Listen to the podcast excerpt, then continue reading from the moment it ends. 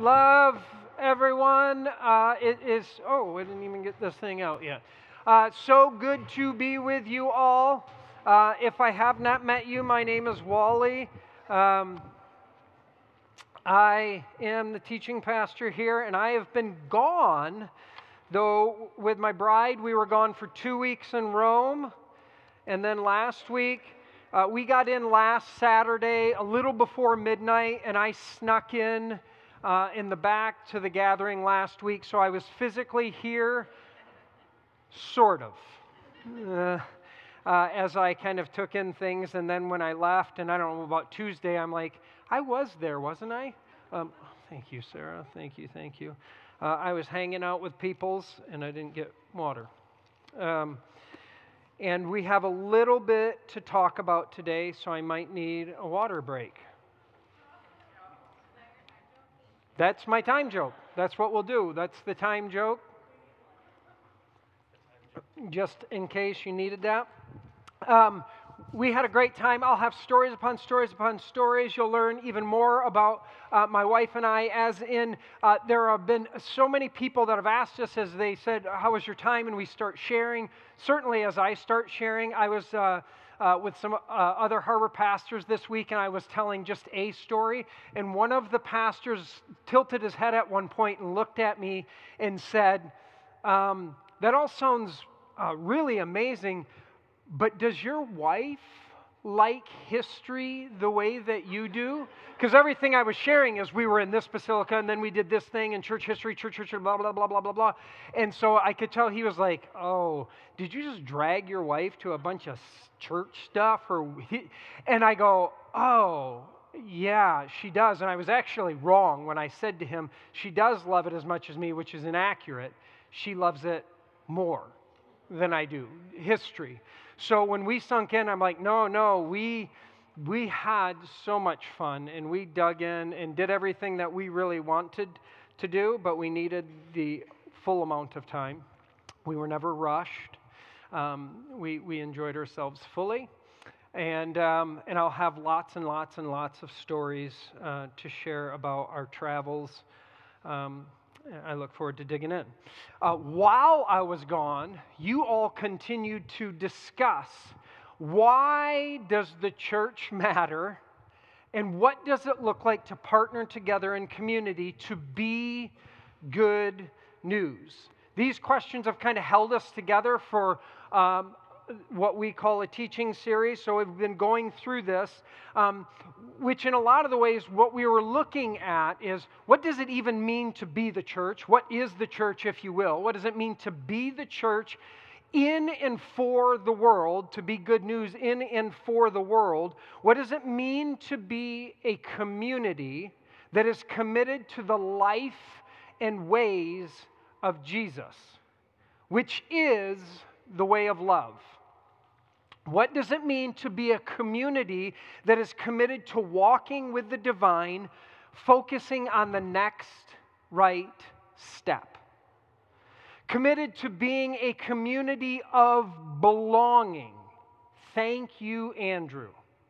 That was phenomenal. What does it look like to be a community of belonging in which we invite all people to belong? What does it mean to be uh, a people that extend love then to all people, which is to be a people that embody and display the mission of Jesus in all of life? And this love will take us to places that are deeply uncomfortable. Darkness needs light. Thank you, Sarah. It takes us to these places to shine light in them so that we uh, can have an understanding that in darkness, in these dark places, there is an element of darkness trying to create hell on earth, and we need to shine light in it or even just bring bananas to those who are hungry, if you will. If you have no idea what I'm talking about, go back and listen to when Sarah was teaching. So, bringing food in the most practical ways. What does it mean to shine light in the most practical ways into the darkness? What does it mean to do that as a community, to be a community of that? In all of this, we are fleshing out what it means to live and move and have our being in the divine, as the Apostle Paul puts it. And we are called as a church to partner together in being good news for Walker and beyond. Within all of this, it's actually easy to get lost in the theological minutiae. Those can be fun conversations for some people, and those are often, or maybe more often, nap inducing for many others. So, we, we can swim in all of that. Uh, but then when we get kind of lost in some of that theological minutia, then what it can feel like, and this is true of me, and I, I felt this as I reflect on my time away, reflect on life. I do that with um, rest, vacation. There was a lot of reflecting. And and when we get lost sometimes in the, in the weeds, I wonder if we then start thinking about what it means or we start actually just moving in a way in which we are professional Christians rather than just getting lost and being kids of our Creator. And what does it mean to mature as kids of our Creator? Because it's easy to slip into professional Christian mode. But being kids of our Creator and maturing in that is actually, it just feels a bit more human. So, I want to wrap up our conversation, this teaching series, with the most straightforward of Jesus' instructions to his students. So, I'd love to say a word of prayer, and then we're going to sink in. Gracious God, what a gift to breathe right here, right now, to be alive. It is a gift, and God, we, uh, it's too easy to take for granted the fact that we just move along and we're breathing, inhale, exhale. It's all gift, it's grace. It's you filling us with the ability to be here now. And it's a gift to gather as your body, the church. And I'm so grateful for this community. And I pray, God, now that you speak the way you do. We're not telling you, we're acknowledging that you are speaking, that you are moving, that you are with us, and that you are working through us. May we have open hearts, open minds, and open ears to what you have for us. May the words of my mouth, the posture and meditation of my heart, bring honor to you and you alone, God. We pray this in the name of Christ Jesus. And the church said, Amen. Um, we're going to get into a phrase.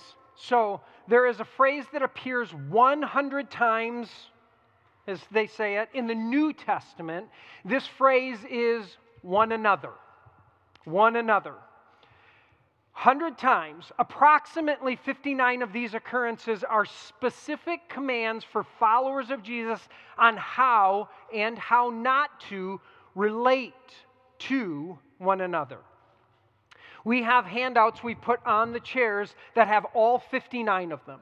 So maybe for you, you're like you're someone who likes to keep this stuff in front of you on your desk, on your refrigerator, whatever it may be. There are 59 one another's that we kind of put together, and you'll see most of them are positive. There are a few that are negative, as in, here's how not to treat one another or be towards one another. So there's like, all in all, there are commands, instructions, in which we are to live uh, with one another.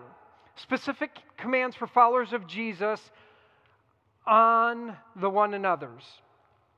Uh, if, if you want to keep those, those are just for that. Uh, we are not, it's not realistic. We're not going to go through all 59 of them this morning. I thought about it, and then I thought better of that.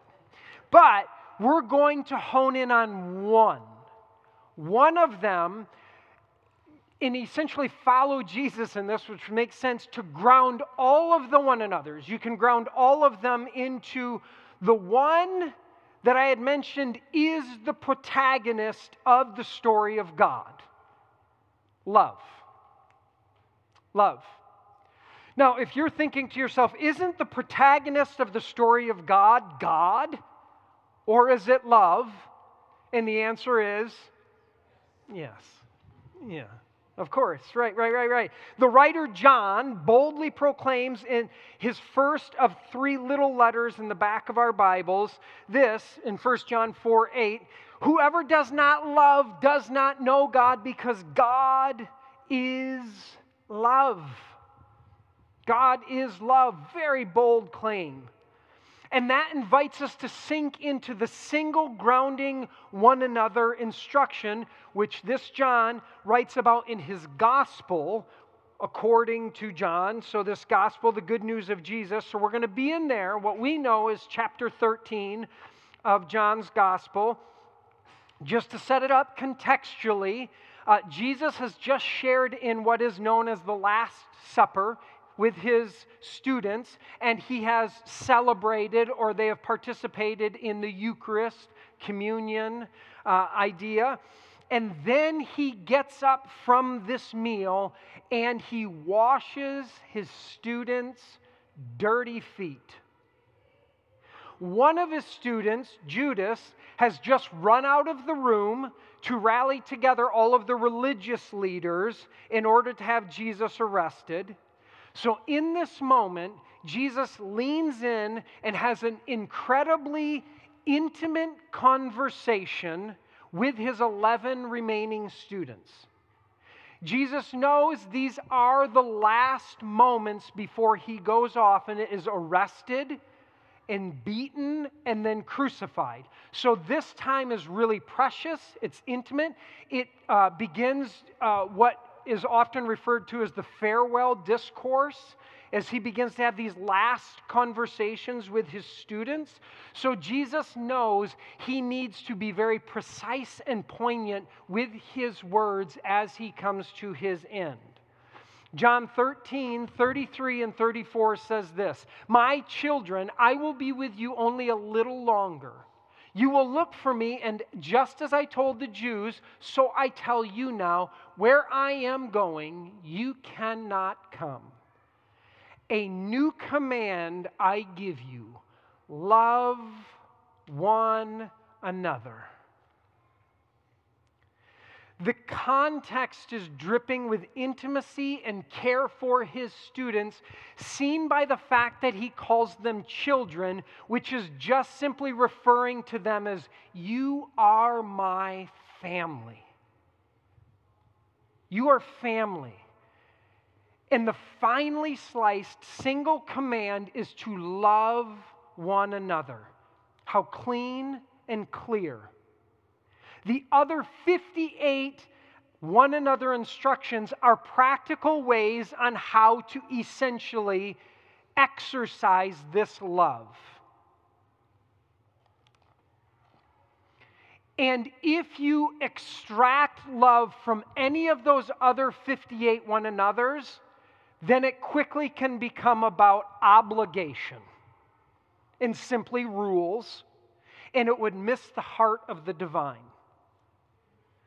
And Jesus adds emphasis to what this one simple command will accomplish. Thank you, Jesus. In verse 35. By this, when you love one another, by this everyone will know that you are my students if you love one another. That's not hazy or esoteric ambiguity. Love one another. How will people know you have walked with me and have learned from me your doctrinal thesis? No. Your ordination credentials?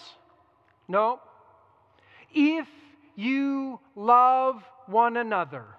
Thank you, Jesus, for just simple clarity on this. This is how people will know you are my students. The simplicity of the command brings to mind a teaching I heard over 20 years ago. It was from Mars Hill Bible Church in Grandville. I actually do not remember the teaching. I remember the preface to the teaching, which was really just more of an announcement. The church was growing in attendance by the hundreds weekly. Could you imagine every single week, hundreds of more people each week? So this thing is growing. The pastor, Rob Bell, said in this announcement if you cannot act with common decency toward one another in the parking lot, please stay home. We could really use your chair for people who want to take following Jesus seriously. If you cannot love one another in the parking lot, please stay home. We could use your chair. I'll never forget it. I was like, whoa. Now we're right down to it, right? The simple instruction to love one another then apparently is not easy. It tends to be interrupted by inconvenience, discomfort, and the most basic aspects of life, which involves interacting with other human beings. Right? And this is not easy. Now, what happens next in this text is a gift for us. The senior student, Peter, never shy to process life out loud has a question for Jesus. In verse 36, Simon Peter asked him, Lord, where are you going? Jesus replied, Where I am going, you cannot follow now, but you will follow later. Oh, sweet Pete. Do you see what just happened here? Do you see what he just did? Jesus leans in, looks at his students in the eye, and says, Guys, I'm going to be leaving. Love one another.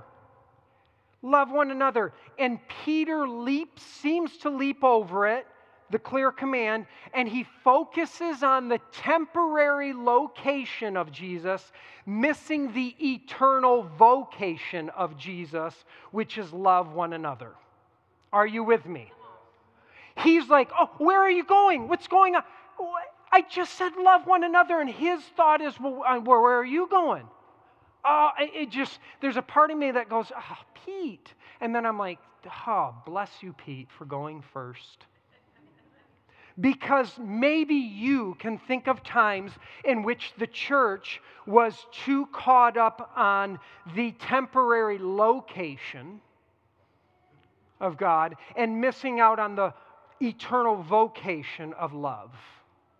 Maybe you can think for yourself a time in which you were caught up on the location and missing out on the vocation. Uh, I know for myself, even in like, uh, dear God, be with Margaret right now.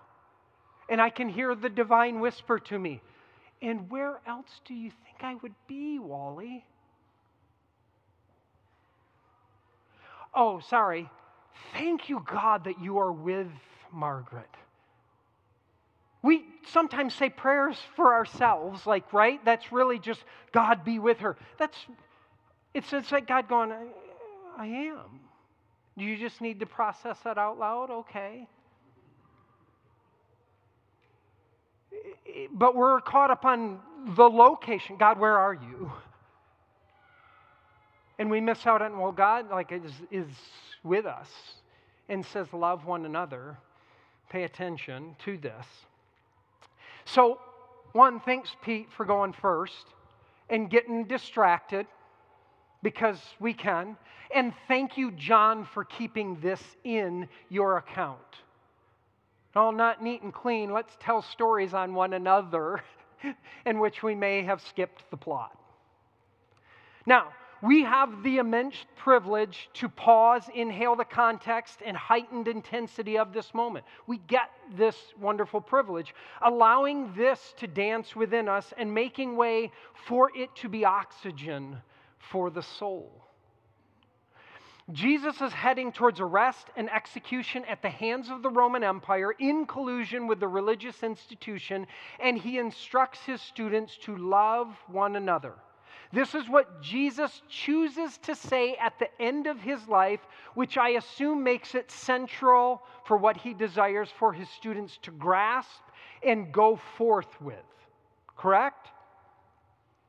So, let's dig a little deeper now into this instruction, which I think can give us some handles for how to take the next right step. Verse 34, we'll go back to it. A new command I give you love one another. A new command. Is this a new command? No.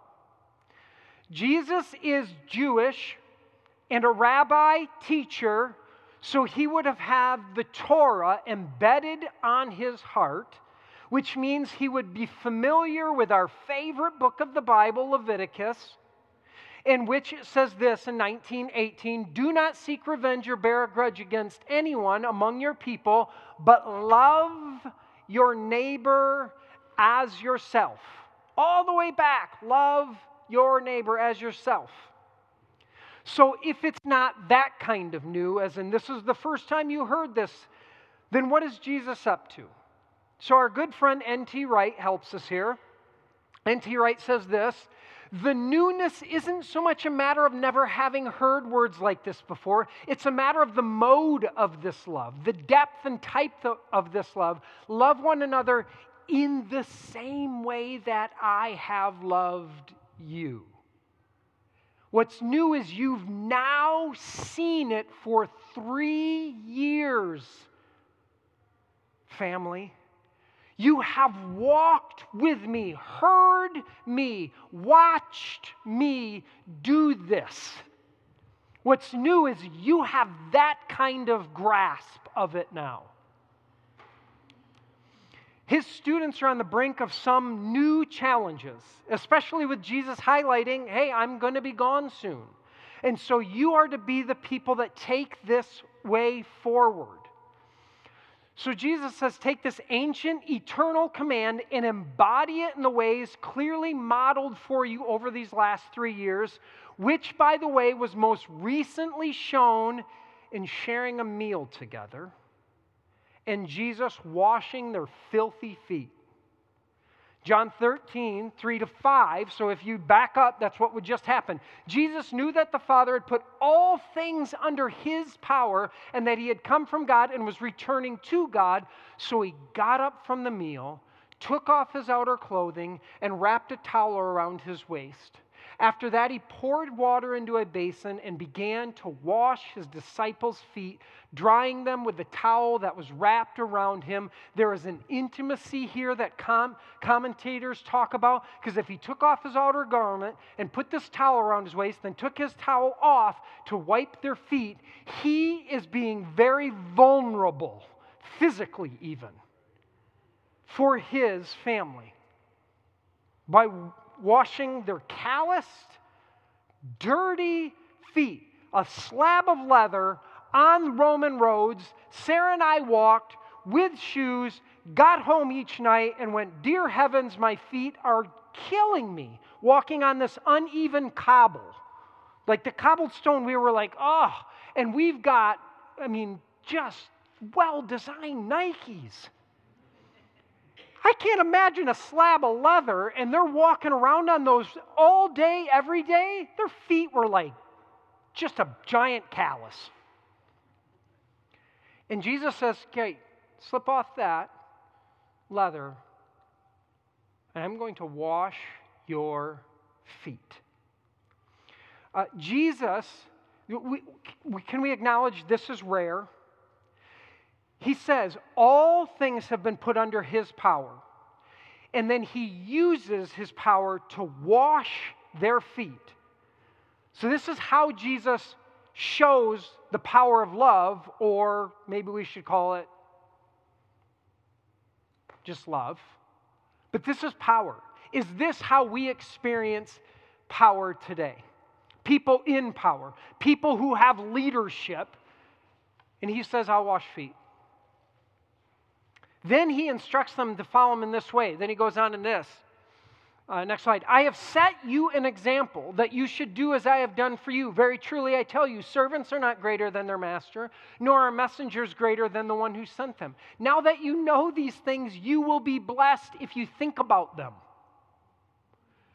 You will be blessed if you intellectually give a nod to them. You will be blessed if you just walk the way I walked, do what I do. You will be blessed if you wash people's feet. Huh. So we are constantly to take the tried and the true, the things we know will forever be, and we tweak them a little bit, adjust them, innovate them to be re- relevant to our world today. Which is what John will ask of his community in those three little letters in the back. He's going to start saying to them, let's talk about what love looks like for our community. Innovate serving which always begins with the basics. Maybe washing feet becomes washing and fixing cars. Maybe it's mowing lawns, carpooling, or sharing the basic elements of food. Let's have meals together. However, we innovate serving, it is always to be baked in love. You innovate serving however you see fit that for the needs of those around you. It's just got to be baked in love. Can't be obligation, can't be trying to win, gain, earn.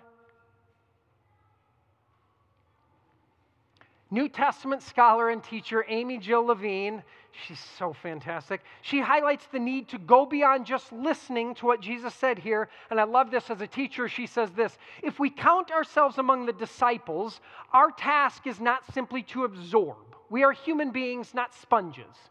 We know from both Jewish and pagan sources that disciples are active learners. They ask questions, they seek clarification, they raise objections, they seek to take their teacher's comments to the next level. Were my students only to parrot what I said without developing their own views, then I would have failed as a teacher. As a teacher, I can imagine Jesus thinking as he begins the sermon what I think as I begin a class. Please, folks, pay attention. Don't screw this up. If you don't understand something, ask. My reputation is on the line. oh, I love this because, as many of you know, I grew up in a church in which we were not allowed to ask questions, they were considered inappropriate. But the very way of Jesus is one of in- inquiry, curiosity, and questions, so that his students will wrestle with how to best embody and live that out for their lives around them, their context. How will you embody this and live it out? Now, I'd like to take a little bit of time and talk about what we can learn from history as it pertains to embodying and following the way of love, the way of Jesus. Because much of what we face in our world today is not actually new. Like we discovered in Jesus saying, A new command I give you, love one another, it's not actually new. But what it was is it's, there's some new context, if you will, and some, some fresh ways to kind of get your tentacles around this idea. So, what I'd like to do is just unpack a little bit of history. Um, in the first century BCE or BC, however you say, right through the life of Jesus, Rome was the global military superpower. The dominant religion of that time was really just a cauldron of gods, lots of gods. It was demanded that people honor and worship the Roman Emperor Caesar as a god on earth. That was demanded. Whatever else you do beyond that, they were kind of good with. The best preserved temple in the entire ancient, like in the entire world, is in Rome. It's called the Pantheon. Next slide. Here it is. Best preserved. It is crazy how well that, that thing just is stunning what it is. And the pantheon, pantheon says it all, it means um, the God, many gods of the people. Pantheon, many gods of the people. It was a temple built to offer worship for all the gods. It was built in 26 BCE. We admire, think that restaurant has been around for 50 years. How about well over 2,000 years? What? Now, here's the thing. Next slide. The hole in the, the, the dome, which how'd they build it? The hole in the dome, next slide, we zoom in, it's 30 feet wide. They built this hole in it 30 feet wide so that the gods could watch the people worship them. This is what they understood. And so the gods could watch them make their sacrifices in the temple to them. The gods are way up there, little bitty humans down here offering worship and sacrifices to appease the gods. Did any of my new wine friends go, oh yeah?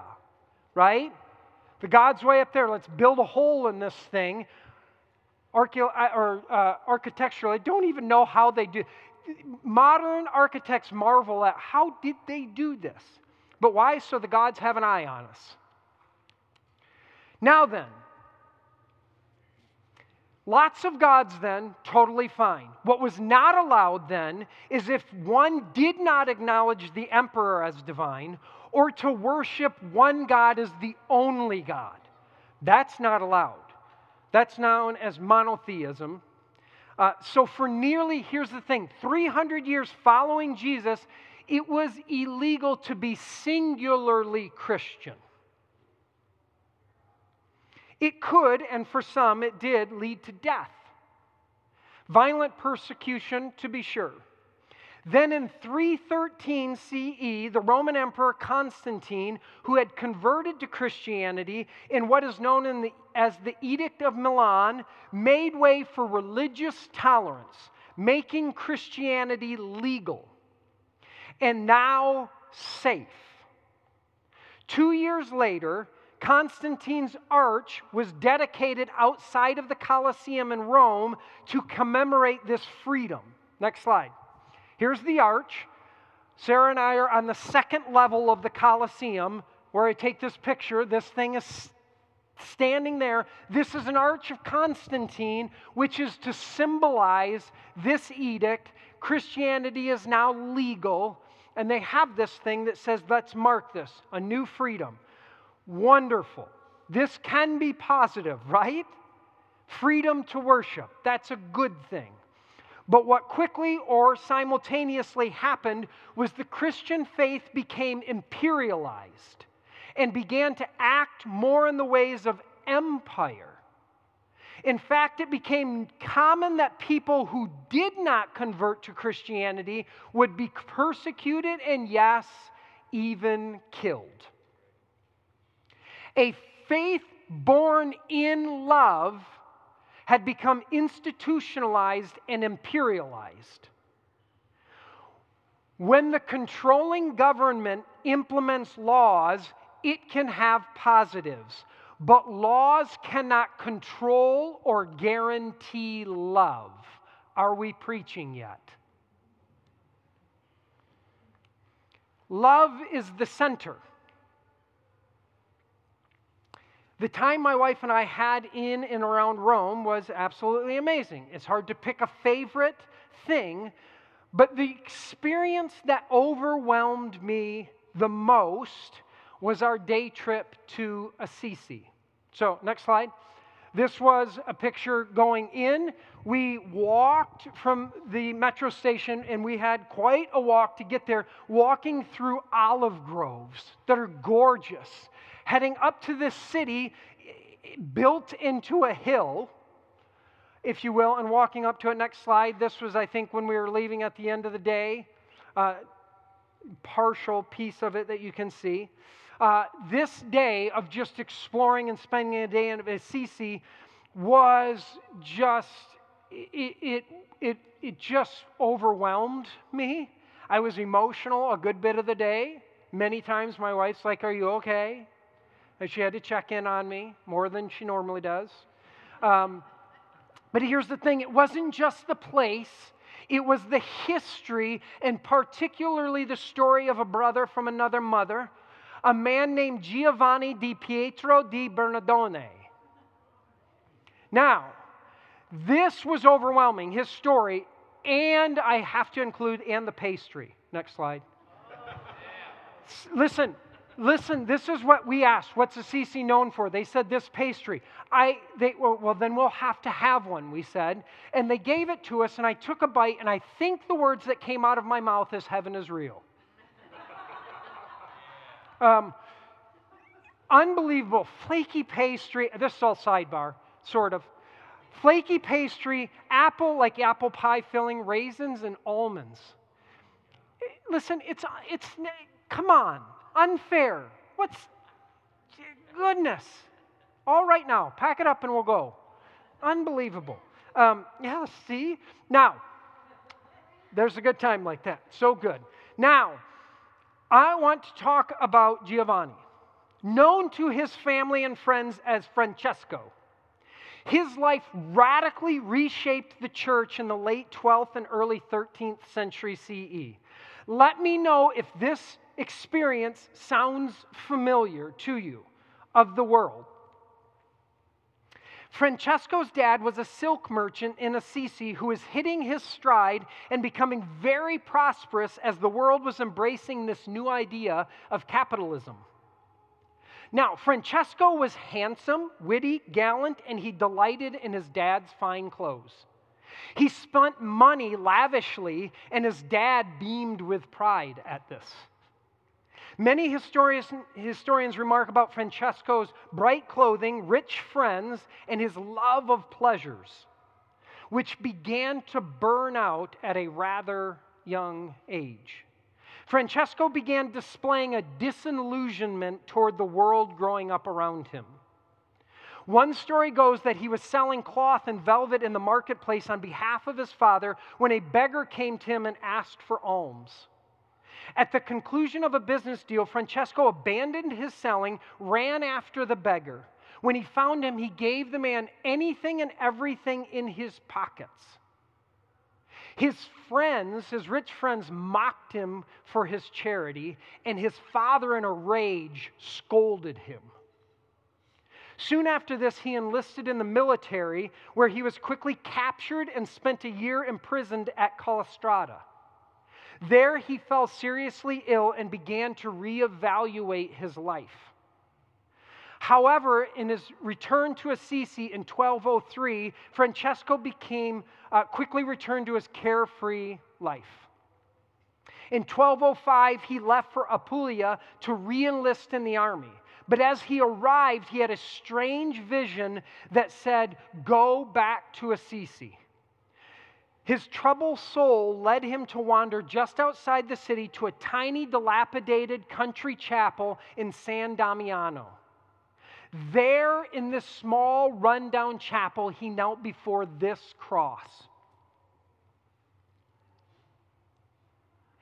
And in an honest and broken state, he prayed this simple prayer Most high, glorious God, cast your light into the darkness of my heart. Give me, Lord, right faith, firm hope, perfect charity, and profound humility, with wisdom and perception, so that I may carry out what is truly your holy will.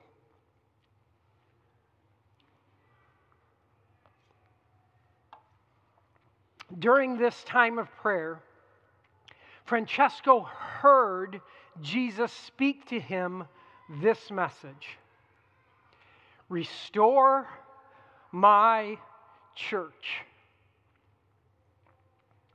As you can see, it is in ruins. There were the literal ruins that he was sitting in of this rundown chapel, and he knew it transcended the literal and it included the Big C church, which had fallen into even worse shape. The church had bought into imperialism, wherein if people did not believe as the powers that be ascribed it, then you crush them, even kill them which appeared around him in what we now know as the Crusades. The church had also bought into the consumerism that was sweeping the world.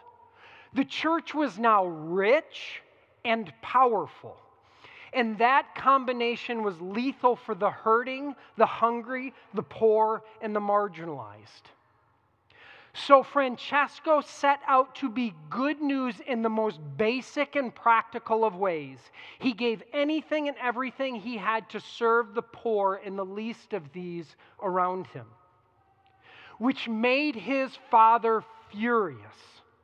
He had Francesco dragged into the middle of town where he publicly chastised him. Francesco renounced his father, tore off his clothes, tossed them at him, and ran off into the countryside naked. Over the next couple of years, Francesco began to physically restore a number of the rundown chapel, chapels in and around Assisi. He took to nursing the lepers who were ignored and shunned within the city. His message was simple yet compelling love all people well. A young woman was captured by this simple yet profound message. She vowed herself to serving alongside of him. Francesco not only accepted her, he empowered her to teach and lead, which drew the ire of the institutional church. How dare you empower women? It has historically been spoken about Francesco that he was a misfit who created a community of misfits who were rooted in love. This alternative community was his greatest and strongest critique of the institutional church, which had become drunk on power and opulence. Although Francesco's life and community acted as his strongest critique of the empirical and bloated with wealth church, he also had no problem taking audience with the Pope in Rome and the heads of the church all throughout the known world. And he would lovingly, but also very firmly, call out how they had lost the plot. Around Christmas time, Francesco organized a scene, kind of like a play, where they would dramatically enact how the life of Jesus was born and lived in and among poverty. Yes, this Francesco is the person who created the nativity scene.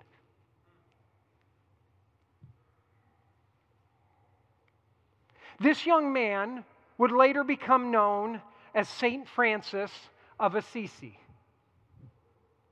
He died at the age of 45. He did so much in so little time. And he died in 1226 CE. It was only two years later that the Pope sainted him, and his community built this basilica in his honor, where his tomb lies today. The woman who committed her life to love and the ways of Jesus, taught by Francis, is known as Clare of Assisi. The community built this basilica on her behalf, in her honor, where her tomb lies today. The city of Assisi, over 800 years later, is baked in this story. Everything in which you do and move in this place is just reverberating with the heart of Jesus lived out in these simple people. St. Francis's life and vision was very simple. Next slide service to the poor and marginalized, affirmation of the unique worth of each person, appreciation for beauty, reverence for all creation, and faith in a personal and provident God. Come on. His ways were the simple exercising of love one another. Summed up in his prayer. Next slide. Lord, make me an instrument of your peace. Where there is hatred, let me sow love. Where there is injury, pardon. Where there is doubt, faith. Where there is despair, hope. Where there is darkness, light. Where there is sadness, joy.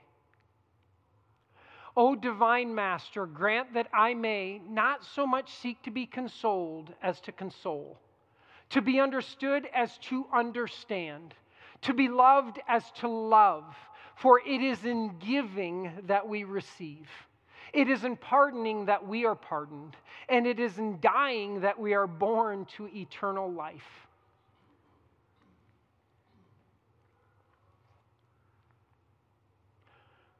Walker Harbor Church, may the words heard by Francesco 818 years ago be ours. Next slide. Restore my church. As you can see, it is in ruins.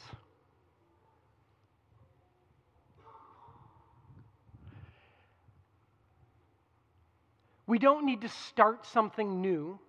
We simply need to commit to Jesus' old instruction to love one another well. This happens when we commit to being known and to knowing one another. We commit to fresh expressions of loving one another in the most basics of life, being hospitable, creating communities of belonging for all people, serving, giving, and going in love for the sake of love. We try and make it as practical as possible. Our best critique, where you hear friends and neighbors and coworkers and people saying to you, Yeah, but the church has done, fill in the blank. We don't have to argue with it. We can acknowledge and be honest about it. I know too. Yes. But our best critique of that which is broken is to love one another well, to be an alternative community that loves well. Richard Rohr, who, who comes after St. Francis, like modern day, he has built his life around the teachings of St. Francis. He paraphrases, puts that really, really well. The best critique of the bad is the practice of the better. Please forgive me, for I have a lot of times critiqued the institution. I do, I know, I, I get after it, and I say it. I want to first and foremost live it. I want to lead us in doing that well. Doesn't mean I won't take audience and name some things that need to be named. But if we love well and if we live in community in this love, man, that just goes so far into people going, What is the deal with these people? It's like they're almost impossible to offend. We have what we call care communities. So make this as practical as we can be. Care communities where we've tried to organize them regionally, if we can, geographically as best that we can, so that we can take larger numbers and shrink them down into smaller numbers so people can be known and can know one another better. This is why we've done this. And when we talk about taking larger numbers, anything more than 20 is a lot of people. And so I get that we live in mega churchianity where we think massive, big, whatever is normal. It's not. The average church in the United States still is less than 70.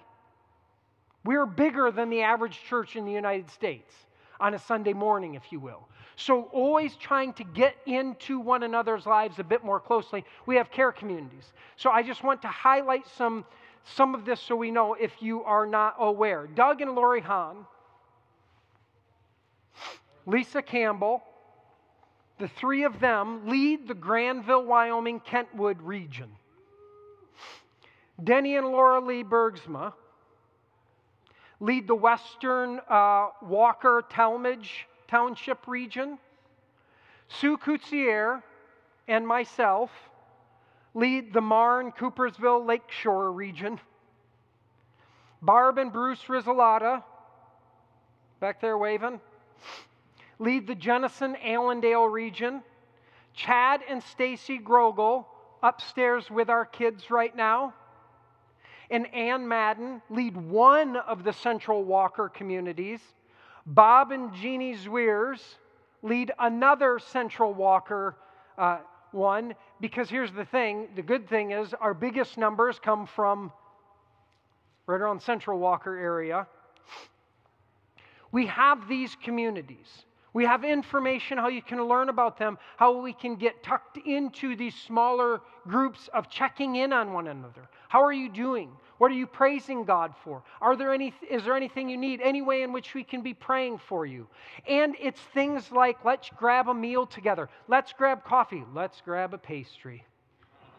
Let's just spend a little face time together in, in cookouts, in bonfires, hangouts, whatever it may be, but let's spend some time so that we can be known and we can know one another. That is the hope.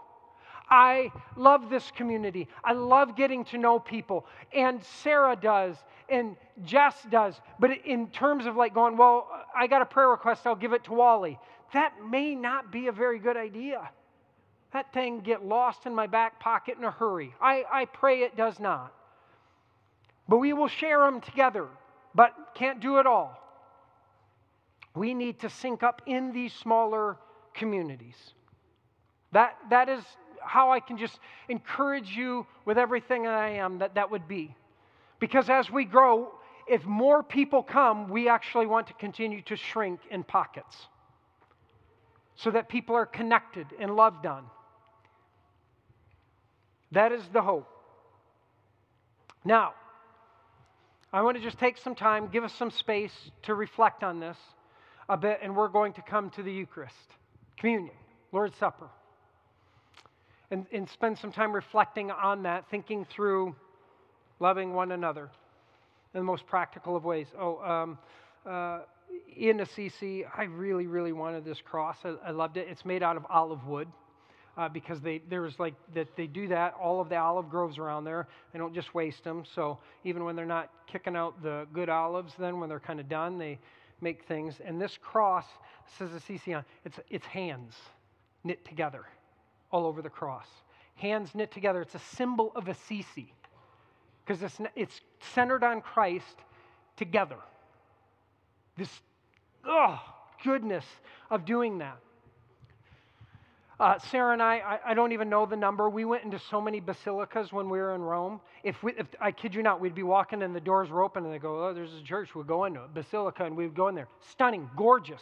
Everything you walk in and you're like, and it's 1500, 1800, 1300 years old. Stunning, and there are people in there. And we would go in and we would um, take in everything, and there are a couple times that they were doing Mass. And so we'd sneak in and we would just in the back kind of participate in what was going on. And at one, they were going to do the Eucharist, and Sarah's like, Do we do this? We don't do this? We're not Catholic. Like, do you think they'll figure it out? And she was like, I don't know. And we were literally like, uh uh And the lady next to us was kind of smiling, nod. She could tell, like, you don't know what you're doing, do you? It was pretty good. And I was looking at her, I'm like, nodding, like, yeah, we don't. Um, and so we're doing this, and I'm like, oh no, we'll go up there and don't know what he's saying. And the priest up front. And then I'm, Sarah gets up, and I'm like, I'll just follow her. And we get up there, and she goes and she kneels down or whatever, and she puts her hands out. And, the, I, and I look on the priest, and I'm like, oh, I'm glad she went first because he was like, what are you doing? But then it was open your mouth, puts it in her mouth, the styrofoam.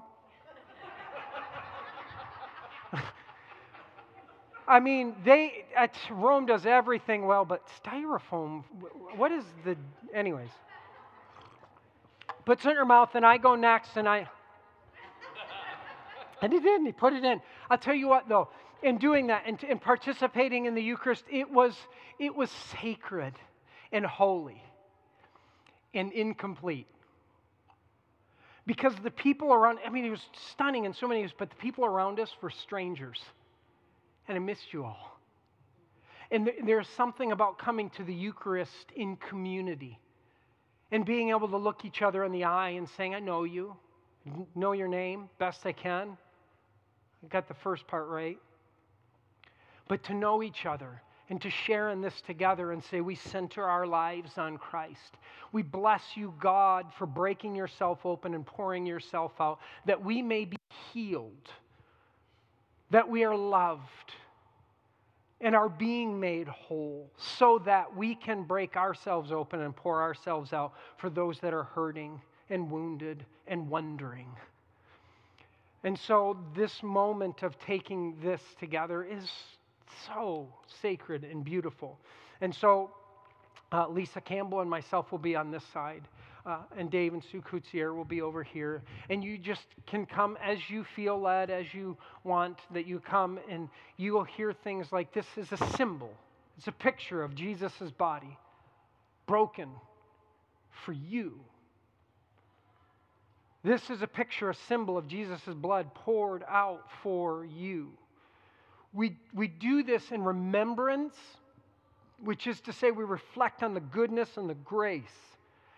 And then we go to do this for others, to break ourselves open and pour ourselves out in that way, in following the way of Jesus, the way he said. I have given you an example to follow. So we'll take some time to do this. We'll give some space for the uh, musicians to come up first, if you will, and we'll serve them. And then if you want to come forward uh, after that, that would be lovely. Gracious God, we bless you for loving us right where we are, in the midst of all of our mess and running around and chaotic lives. Uh, you slow us down and freeze us in your love you heal us and make us whole. You hold us when we become unwound. You teach us when we're confused.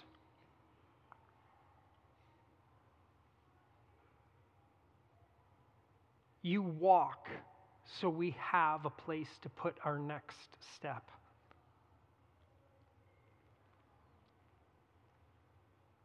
May we hold your hand for this next right step of the journey.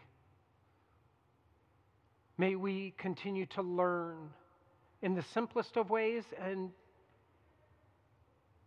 more difficult of ways to love well those who love us in return, and those who may reject us and despise us, may we return that with your unmatched love. You are good, and we bless you for this community, for this invitation. Church, My children, I will be with you only a little longer. You will look for me, and just as I told the Jews, so I tell you now, where I am going, you cannot come. A new command I give you love one another. As I have loved you, so you must love one another. By this, everyone will know that you are my students, if you love one another uh, in our time away and we go around and we experience history. A thousand years ago, 800 years ago, 2,000 years ago, we are immersed in this. And what we saw in all of this, there was something that kept rattling around within me. In all of the history that goes all the way back to the time of Jesus and before, and all that unfolded, in all of it, God was faithful. God was faithful. The question that kept rising was Will the church be faithful? God wins. Love will and does win. God chooses and has chosen to partner with humanity. That's what God chose to do, to partner with us, to live out the good news, God is faithful. When we love one another well, when we commit to this together by holding hands, by walking with one another, sitting with one another, praying with one another, just loving one another well. We tell the story, we live the story of Jesus. The world needs it. Restore my church. As you can see, it is in ruins. May you, Walker Harbor, may you grab hands with one another. May we love one another well and then take this love together out to the world that is wandering, wandering, and wilting under a lot of darkness, a lot of violence, a lot of destruction, and love is needed now more than ever. May you grab hands with one another and be faithful to Christ in living out this love. And that will be good news to all. You do so.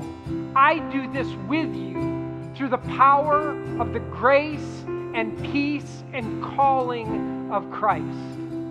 Love well. Amen.